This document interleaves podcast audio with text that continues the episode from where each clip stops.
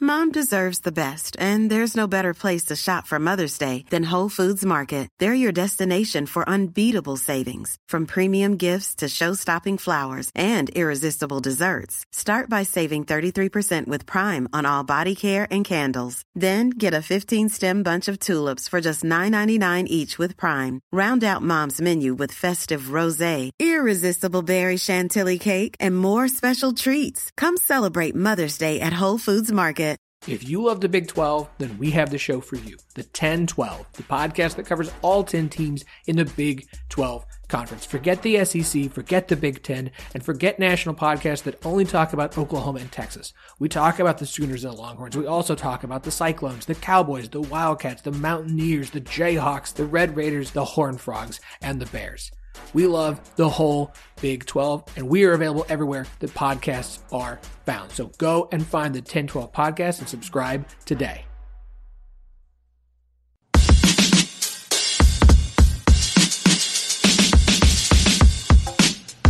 And welcome back to the Rock Chalk Podcast. I am your host, Andy Metz. Today, we are continuing our opponent preview series as part of the beginning of the new season of the podcast here. Season 7. I can't believe I've been doing it for this long, but joining me to talk about the team that is coming up next in our series, that is the Houston Cougars. We are talking about them. Joining me from the Scott and Holman Podcast, I have both Sam and Dustin joining me today to let us know everything we need to know about Houston in the non-conference matchup that's happening before they join the conference next season. We'll see if Kansas gets to play them non-conference next season as well. But Sam and Dustin, how are you guys doing? Hey, doing great. Excited to be in our last AAC off season before joining the Big 12, and excited to be talking some Cougar football. Excited to talk about this game for the last time as a non-conference game. Yeah, we'll see. I mean, because I haven't heard anything about schedule changing yet, and I guess that's really where to start, because obviously this series was put together long before there was any kind of news about Houston joining the Big 12. We have seen other instances where conference games have been played as non-conference. Typically that's, like the ACC we saw, I believe it was, North Carolina and Wake Forest play as a non-conference because of the size of that conference. Depending on, how eager these two schools are to get out of this, I wouldn't necessarily be shocked to see that this return game that's supposed to happen in Lawrence next season be played as a non-conference, and then they just don't have these two teams matching up in conference for the first year. Not saying that's the way it will go, but I wouldn't necessarily be shocked if they did that just to kind of help Kansas and Houston out to not have to try to, get a new opponent. However, we've obviously seen that, if you need to schedule an opponent pretty quickly, the pandemic years have really shown that that's a possibility. So I'm not going to rule anything out at this point, but you're right. This is the last one that for sure is a non-conference matchup. So let's go ahead and start just looking at the Houston Cougars, because I'm going to be honest, I don't know a whole lot about them. I tried to do a little bit of scouting, and we'll have our own preview of, what the team looks like from a Kansas standpoint. But I want to get kind of the inside scoop from you guys. Glad to be working with another podcast from the 10-12 Podcast Network. Great to have you guys on the network.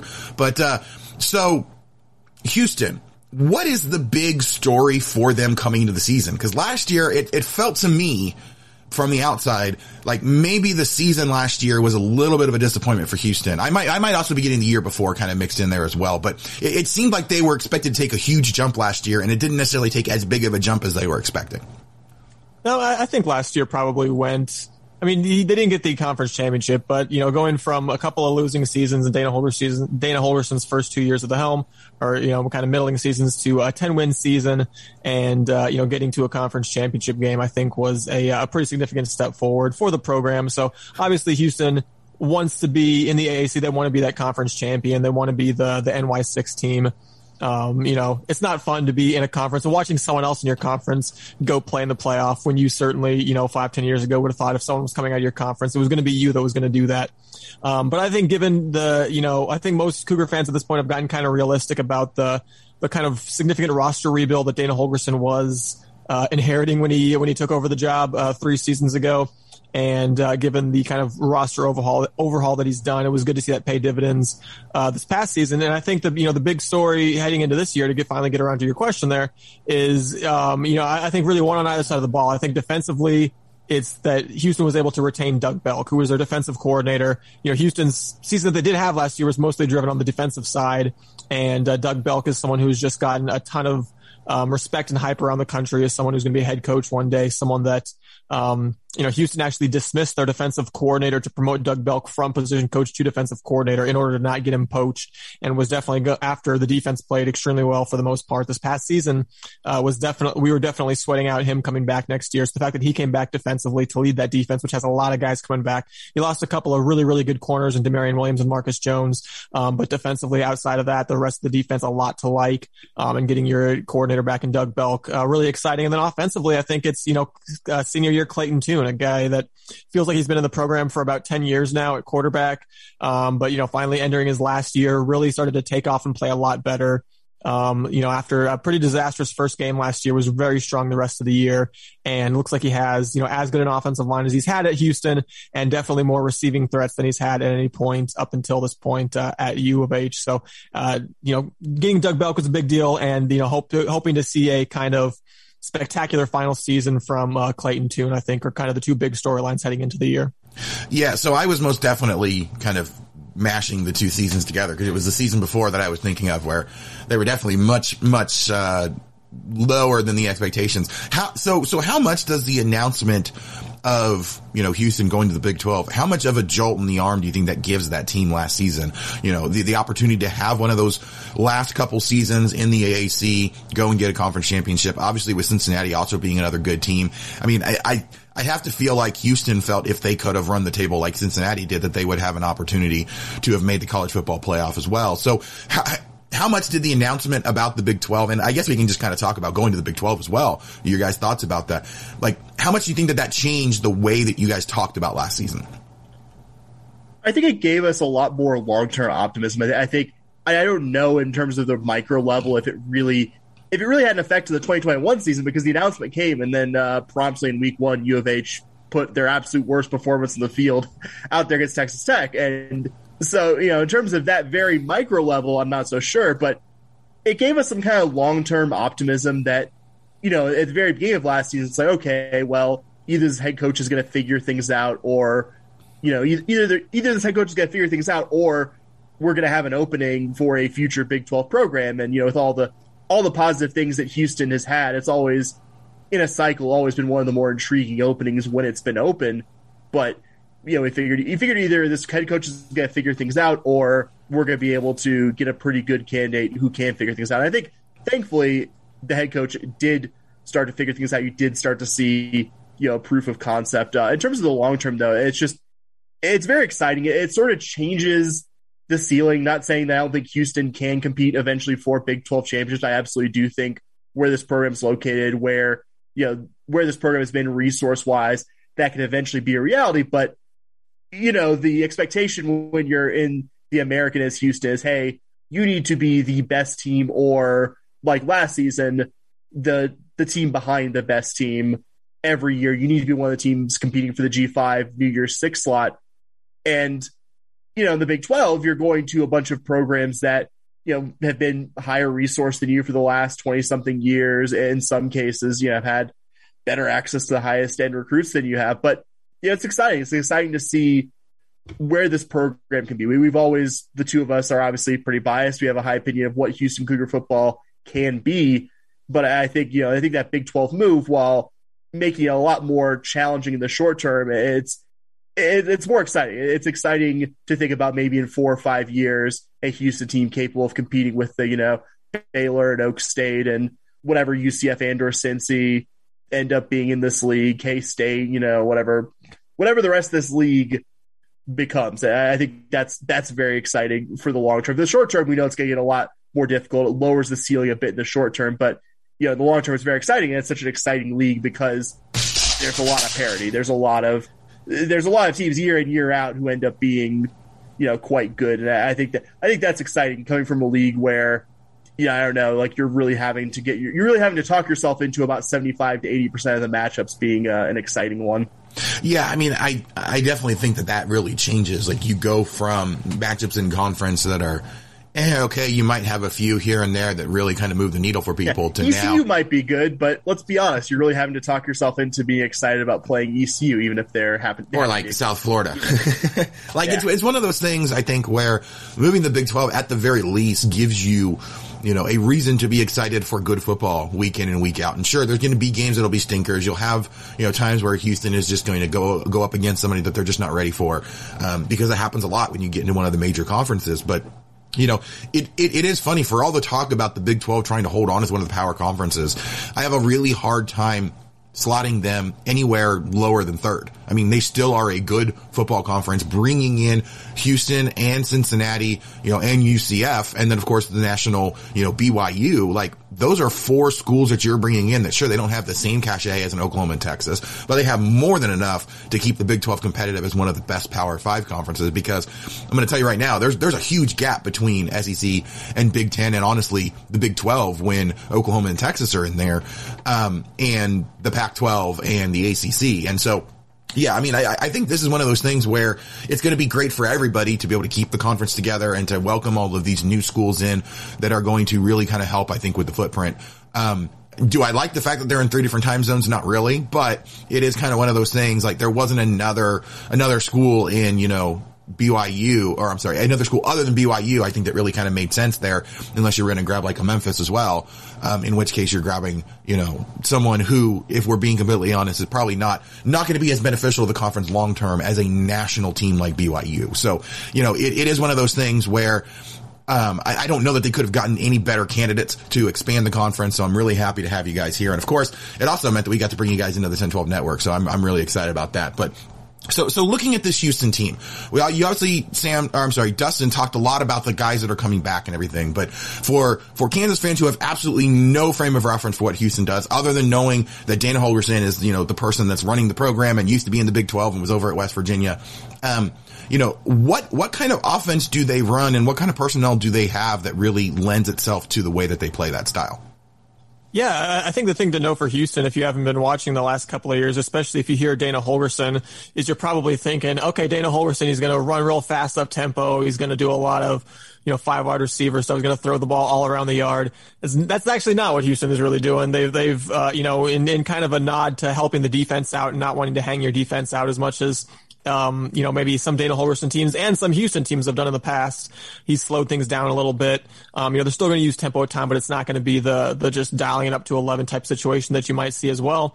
And then, I mean, I think you're going to see, I think you might see the Dana Holgorsen team this year probably that throws the ball around the yard as much or more than any of the teams the last 3 years have, but you've really seen them make a commitment to running the ball a significant amount. You know, I think Houston had a extremely exciting running back and a true freshman, Alton McCaskill, who was super highly recruited, came in last year and had just an unbelievable freshman season.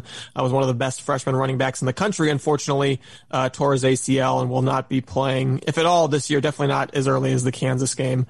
In non-conference. So, you know, I think you're going to see an offense that's actually fairly balanced compared to probably what people have in their minds when they hear Dana Holgorsen. And like I said, probably leaning a little bit this year more towards the throwing the ball around the yard, just because you did lose McCaskill to injury.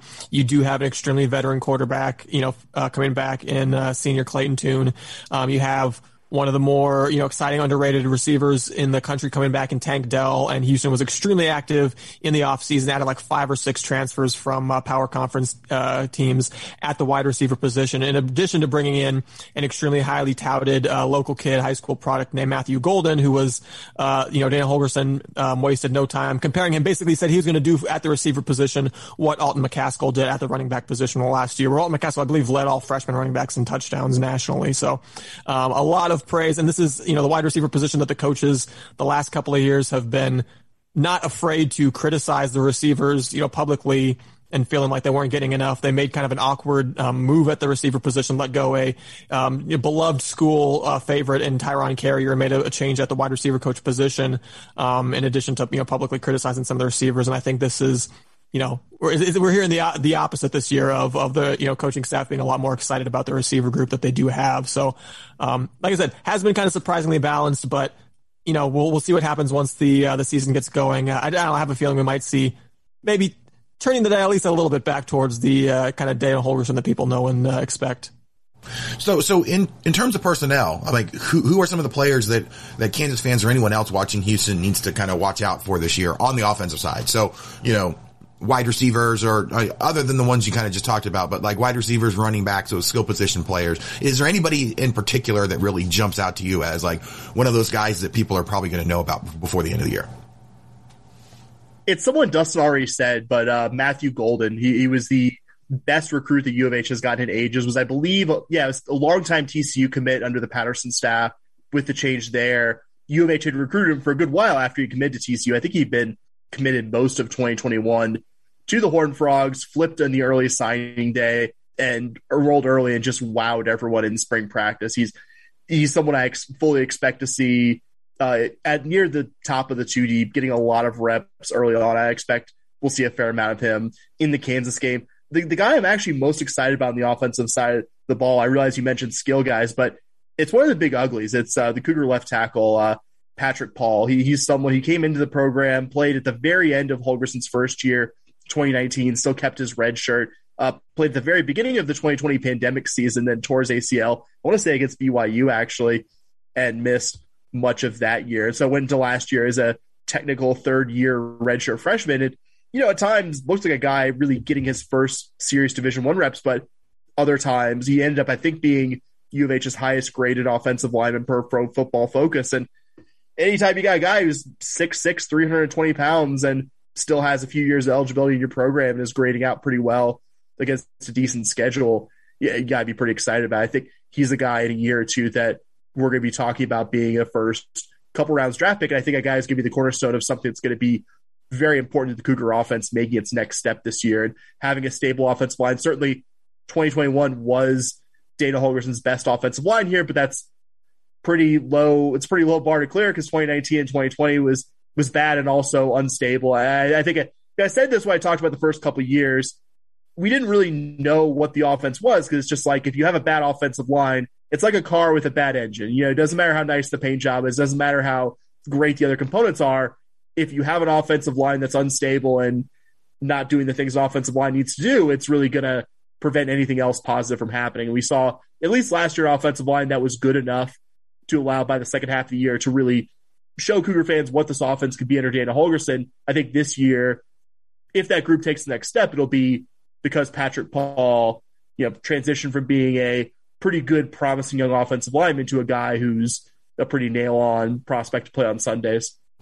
Yeah, well, you actually jumped over to my next question. I usually like to highlight offensive line in a particular question on their own. One, because as Kansas fans, we know how important it is, you know, going from one year where we had the worst offensive line in all of Division I football, you know, with a quarterback who, you know, wowed a lot of people at the end of last season, but had less than 2 seconds to throw on every single, you know, drop back that he had. So like, we understand how bad it is when you don't have a good offensive line. What about the rest of that offensive line, though? I mean, you talked about the left tackle who was really good and how it was better last year, but that the bar was really low. You know, are there a lot of other guys on the line that you're fairly confident in that you think are going to really be able to help anchor that offense, or is that an area that still needs some work? You know, I think it's an area that, you know, is going to, I think it has the potential to be a really solid for Houston, even outside of Patrick Paul, the rest of that line. But definitely, I think you're needing to do a little bit of projection to kind of get there, because you do have a couple of guys that Houston has to replace.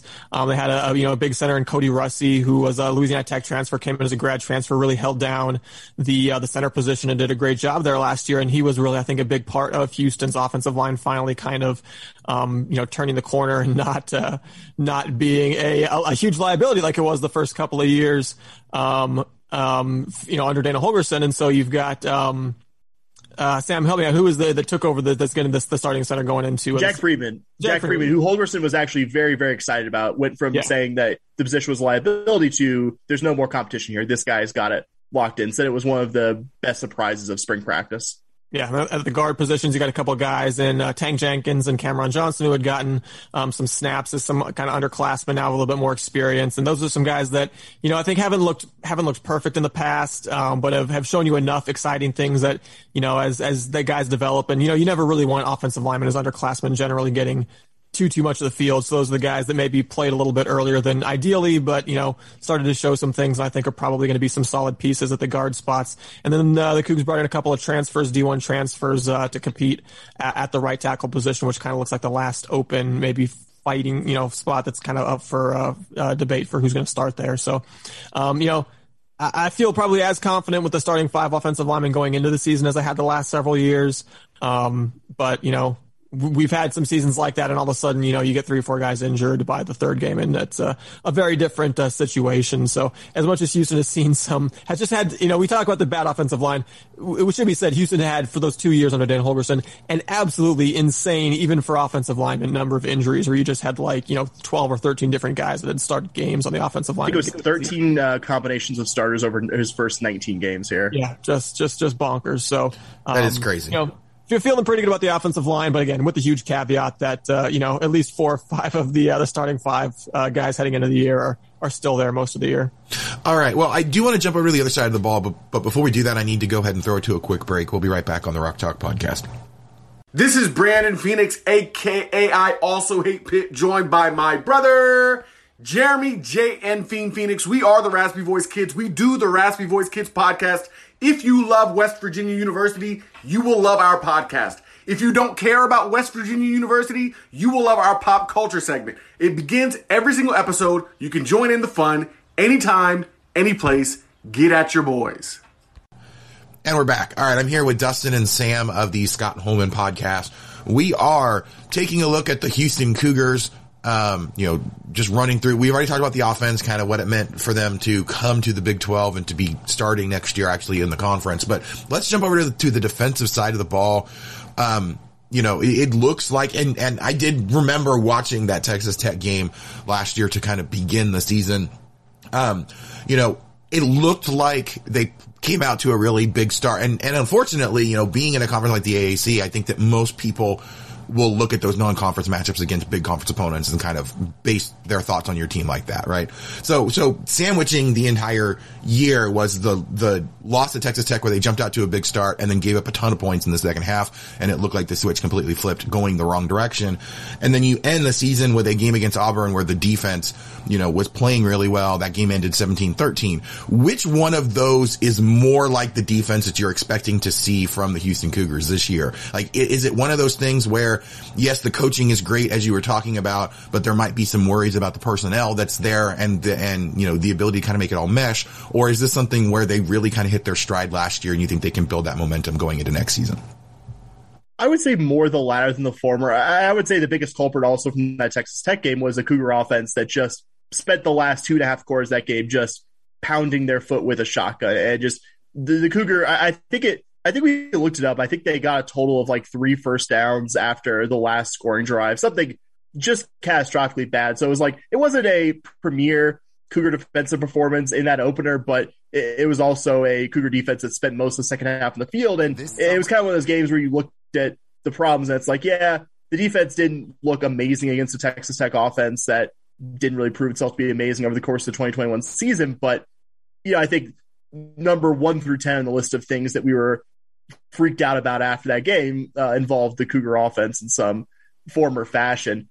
You know, and I will say there are some serious question marks that do need to be answered with this defense, because when you lose 2 cornerbacks as good as Damarion Williams and Marcus Jones was a dynamo as a return man. I think a lot of the headlines for Marcus Jones in the 2021 season were the absurd kick returns he had and just the absurd kick returning career he had, period. I think one of the best return men the sport has seen in recent memory, but quietly he was a really good cornerback last year. He ended up grading out, I want to say, top 10 nationally per Pro Football Focus. One of the best performances in a losing effort, but a really outstanding performance nonetheless, was him against Cincinnati's Alec Pierce, who ended up being a second-round pick of the Colts. He was giving up about 60 pounds and 7 inches on Alec Pierce and just manhandled him over the course of the game. I think I remember this one play in particular at the goal line where Jones jammed Pierce and just made this guy who had significant height and weight advantages on him look like a small child trying to play football, which is really impressive. Marcus Jones is one of those players that I think Cougar fans are going to be, for the last few years, appreciating, like, wow, that guy just had an unbelievable 2021 season. And you just, as a Group of Five program, even a well-resourced Group of Five program like Houston, you don't easily replace those guys. I do think Dustin and I like very tentatively the two guys they have filling in that position. Art Green, who was a very good recruit out of junior college, who played a fair amount last year, and Alex Hogan, a Texas Tech transfer who played a decent amount his first couple years in Lubbock and transferred closer to home to play for his hometown Cougars. So there are questions that need to be answered. And I think just really looking at the team as a whole, I think this is going to be a year where you need to see a bit more from the Cougar offense. And I think there are, there are questions to answer at all levels of the defense, but there are guys who can be the answers to those questions plausibly there. Is everything in this defense going to click at exactly the level of the 2021 team? Not so sure about that. I think you're counting on a lot of guys who haven't been stars before to immediately be at a very high level, the high level that those guys might not get to until the following season. But I still think there are the pieces there for a good AAC defense and a defense that's good enough for this team to return to the conference championship in the coming season. So do you think that this is going to be a defense going to be better against the run or the pass? The reason I ask that is that I do think that teams like Kansas and teams like Texas Tech, who are both early on the schedule for you guys this season, do have a little bit of uncertainty and could go either way. But is there one in particular that you are much more confident in their pass ability or their run defense ability? I might lean a little bit towards the run, but kind of splitting the hair there is, I feel very confident this team is going to have a very strong pass rush heading into the season, unless, like I said, it's kind of confident with the corners, but less so. This defensive line has really been the highlight for Houston. They've been really good pass rushing. They were really good pass rushing and against the run last year. Got after quarterbacks enough. One of the top teams in the country in sacks and sacks per game. Defensive line took to calling themselves a sack avenue, which was very much appreciated by the fans. And you're going to see a ton of guys again. Where one of the big hires that Dana Holgorsen made was Brian Early, a defensive line coach who had a ton of success, and brought him in, and he's done an unbelievable job coaching up that position group. And Houston has consistently just brought in a ton of guys there, that are transfers or high level recruits. So we keep seeing a defensive line all of a sudden that's rotating 8 or 10 guys in a game, and all 8 or 10 guys are going out there and actually look like they belong out there. So in terms of pass rushers, you got a real veteran guy like Derek Parrish coming back. I think he's going to have another really big year. DeAnthony Jones, a JUCO guy who's been kind of, hurt a little bit the last couple of years, but anytime he's on the field is just an absolute monster. Had a really, really impressive year last year.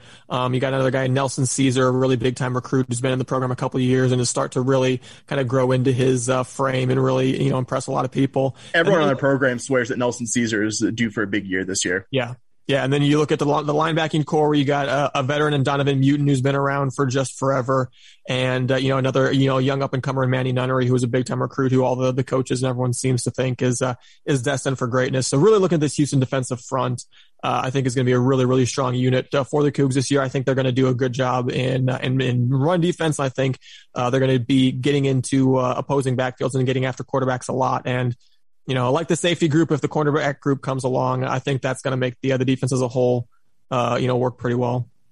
Yeah, you mentioned about the confidence you guys have in different aspects of the defense, but there is one thing that everybody can have confidence in, and that is the absolutely fantastic collection of vintage college sports apparel from sponsor here on the podcast, Homefield Apparel. Homefield Apparel has the most comfortable vintage college sports apparel anywhere. T-shirts, sweaters, hoodies, joggers, all kinds of great stuff. They have over 120 different schools available right now.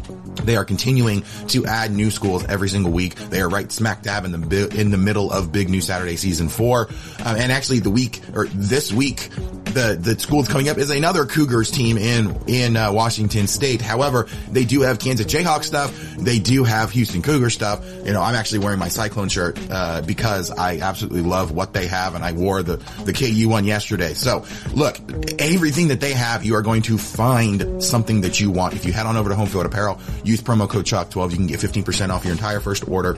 I guarantee that they are going to have multiple things from a ton of different schools that are really old, crazy, kooky SEC mascots that you absolutely are going to fall in love with and want to have. And you're going to probably end up being like me and having way too much Homefield Apparel stuff, and your wife telling you that you can't order anymore because you have, you know, way too much closet space being taken up with them. So head on over to homefieldapparel.com, promo code CHOCK12 gets you 15% off your entire first order, and all orders over $100 get free shipping.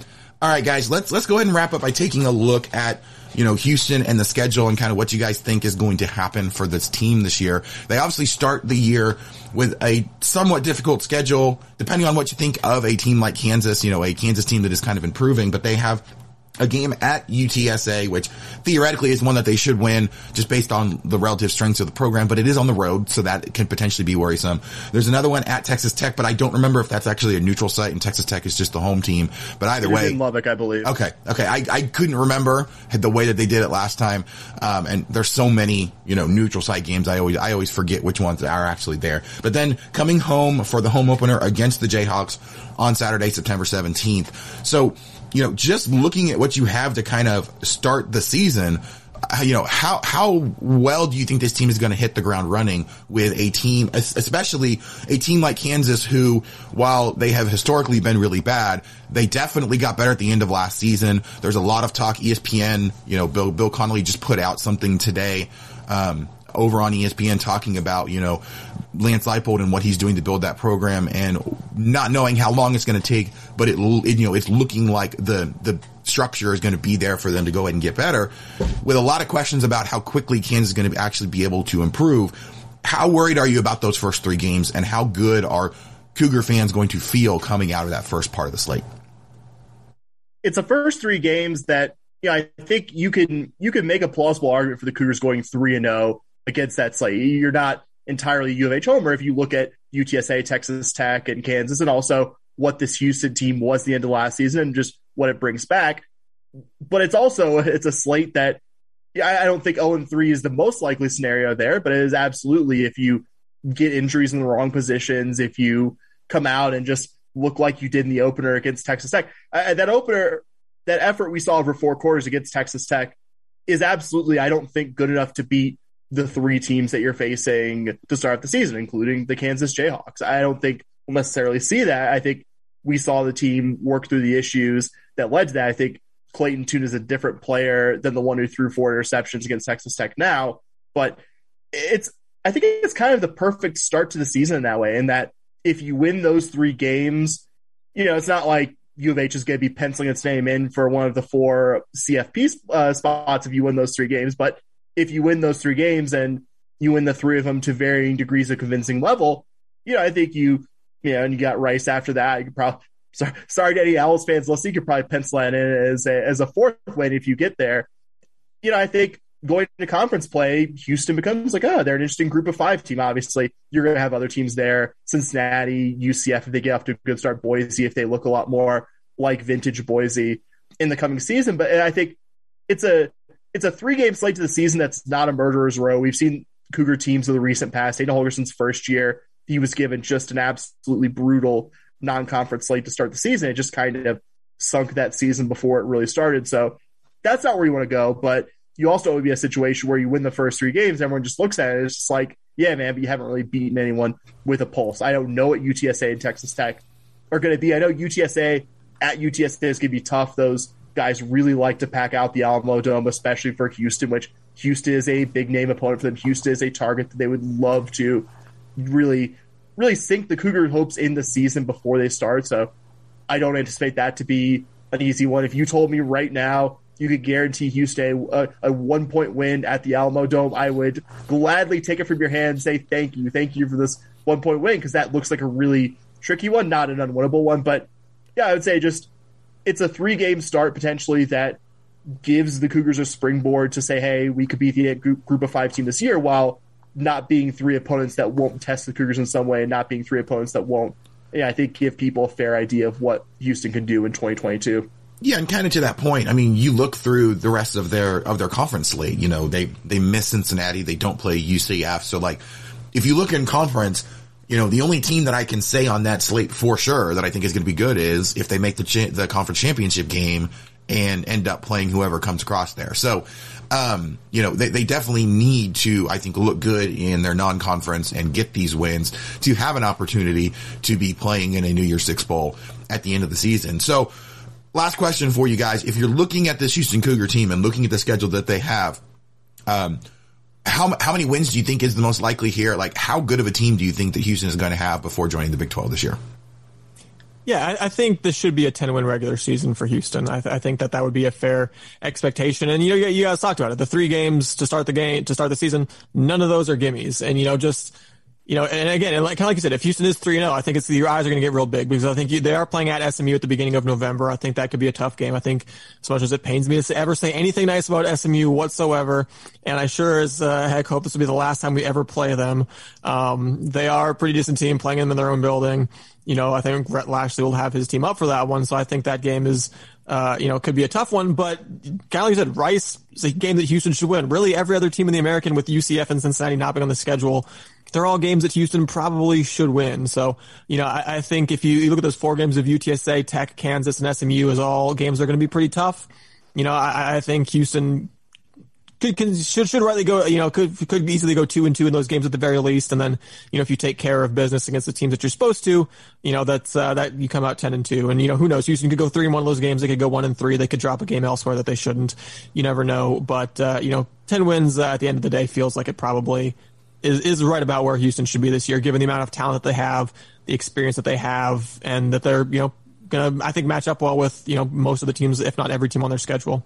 Yeah, for sure. What about you, Sam? I would say 10 and 11 is not not 11 is not what's the word? I think a really strong reach with this group. Just given the uncertainty you have, just that you're not facing the one or two potential really good teams in this league, and Cincy and UCF in the regular season. I think 10 or 11. I think that's a fair expectation, and I think honestly the most likely outcome. I would say 10 is the most likely outcome for the regular season. Awesome. Well, thank you guys so much for joining me, for giving us that kind of inside look into the Houston Cougars this year. Where can everybody find your work online if they want to hear more about the Houston Cougars? Dustin. Yeah, so search for the Scott and Holman Podcast wherever you get your podcasts. I think we're pretty much in every podcasting app. And, of course, we do spell podcast P-A-W-D-C-A-S-T because we are – just cute and love puns like that. So Scott and Holman Podcast, wherever you get your podcasts. And we are also huge Twitter degenerates. So feed our Twitter degeneracy by giving us a follow on the Twitters at SH Podcast. And, of course, got the same podcast spelling there. Awesome. Well, thank you guys so much for joining me, and thank you guys so much for listening. If you have not already, please do go out wherever you get your podcasts, whether it's Apple Podcasts, Spotify, Stitcher, any of the other million apps that are out there. Just search for Rock Chalk Podcast so you can subscribe, get every episode as soon as it comes out. Obviously, with these guys coming from the 10-12 network, we have a bunch of great 10-12 network podcasts as well that cover all the teams in the Big 12 Conference and even some of the ones that are getting ready to join. So we are looking to add more podcasts to cover all the different schools. So pay attention to what they have over there, because there's a lot of great information from a lot of different podcasts talking about all the different schools that play in this great conference. So go on over on Twitter at TEN12 Network. You can get links to all the great shows that we have. But if you guys can give us a rating and review, 5 stars and nice comments would be absolutely fantastic. But if for whatever reason you can't do that, just let us know what it is we can be doing better. We really do bring the podcast to you guys, get you all the information you need in as entertaining a way as possible. So if you ever have any comments, questions, suggestions, people who want to try to interview, anything like that, you can contact me by email at rockchalkpodcast@gmail.com or on Twitter at rockchalkpod. You can also leave us a voicemail, get your voice on the show. Go to anchor.fm/rock-chalk-podcast/message. And I promise we'll get you on there. But that is going to do it for us today. Make sure you guys visit the sponsor, Homefield Apparel. They have absolutely fantastic stuff. Promo code CHALK12 gets you 15% off your entire first order. And thank you guys so much for joining me. Thank you guys so much for listening. And we will catch you guys next time on the Rock Chalk Podcast.